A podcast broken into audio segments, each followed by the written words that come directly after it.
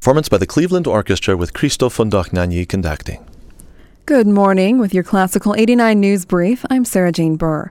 Women in the Provo Orem area may want to buy some pepper spray.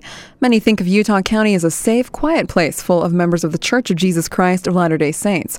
It's also known for being big on families and having one of the highest birth rates in the nation.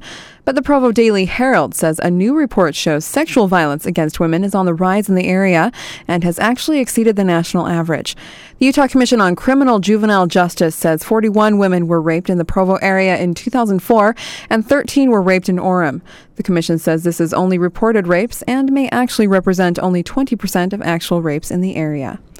A Nevada Highway Patrol trooper could be sentenced to 30 years in prison. That's for allegedly killing four Utahns in a high speed car crash near Vegas. Joshua Corcoran apologized for the incident just outside the courthouse yesterday. It was the first time he's made a public comment since the crash. That crash killed four illegal Mexican immigrants who lived and worked in southwest Utah. It also injured a 16 year old girl who was pregnant with twins. Police say Corcoran's patrol car was going more than 100 miles an hour when it slammed into the other car. He's now been charged with reckless driving and involuntary manslaughter. The car of the missing skier has been found, but he still hasn't. Officials are continuing their search this morning for 22 year old Levi Matthew Nelson. Nelson told friends he was planning to ski an unmarked trail in the back country near Brian Head Ski Resort, but Nelson failed to return Monday night and has since been reported as missing. Friends say that he learned about the trail on the internet. Got weight? Sugary soda drinks may be to blame for your battle with the bulge. Classical 89's Courtney Lyle has the latest from nutritionists.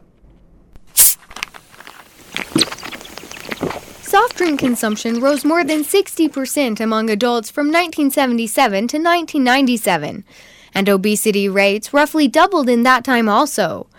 BYU Associate Nutrition Professor Susan Fullmer says this doesn't prove that soda and sugar sweetened drinks actually cause obesity, but she says that drinking them definitely adds more calories to the diet.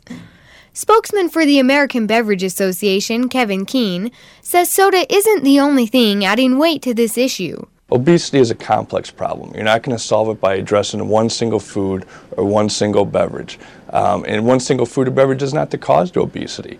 For Classical 89 News, I'm Courtney Lyle. Catching a cab in Salt Lake City may soon cost more. Taxi drivers have asked the city council to approve a 50 cent increase in the basic cab rate. They say they want the rate hike because of high gas prices. The owner of Yellow Cab says taxi companies have to buy gas every day, no matter what it costs. All three cab companies in Salt Lake City, Yellow Cab, Ute Cab, and City Cab, want the 50 cent increase to last at least six months. All the money from the increase would go directly to the cab drivers. President Bush hits the road again today. This time he takes his message on Iraq to Wheeling, West Virginia. Yesterday, Mr. Bush told reporters American troops will remain in Iraq for years, but he said there is progress being made there.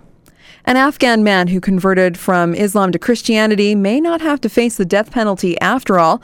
Rejecting Islam is considered a crime punishable by death under that country's law.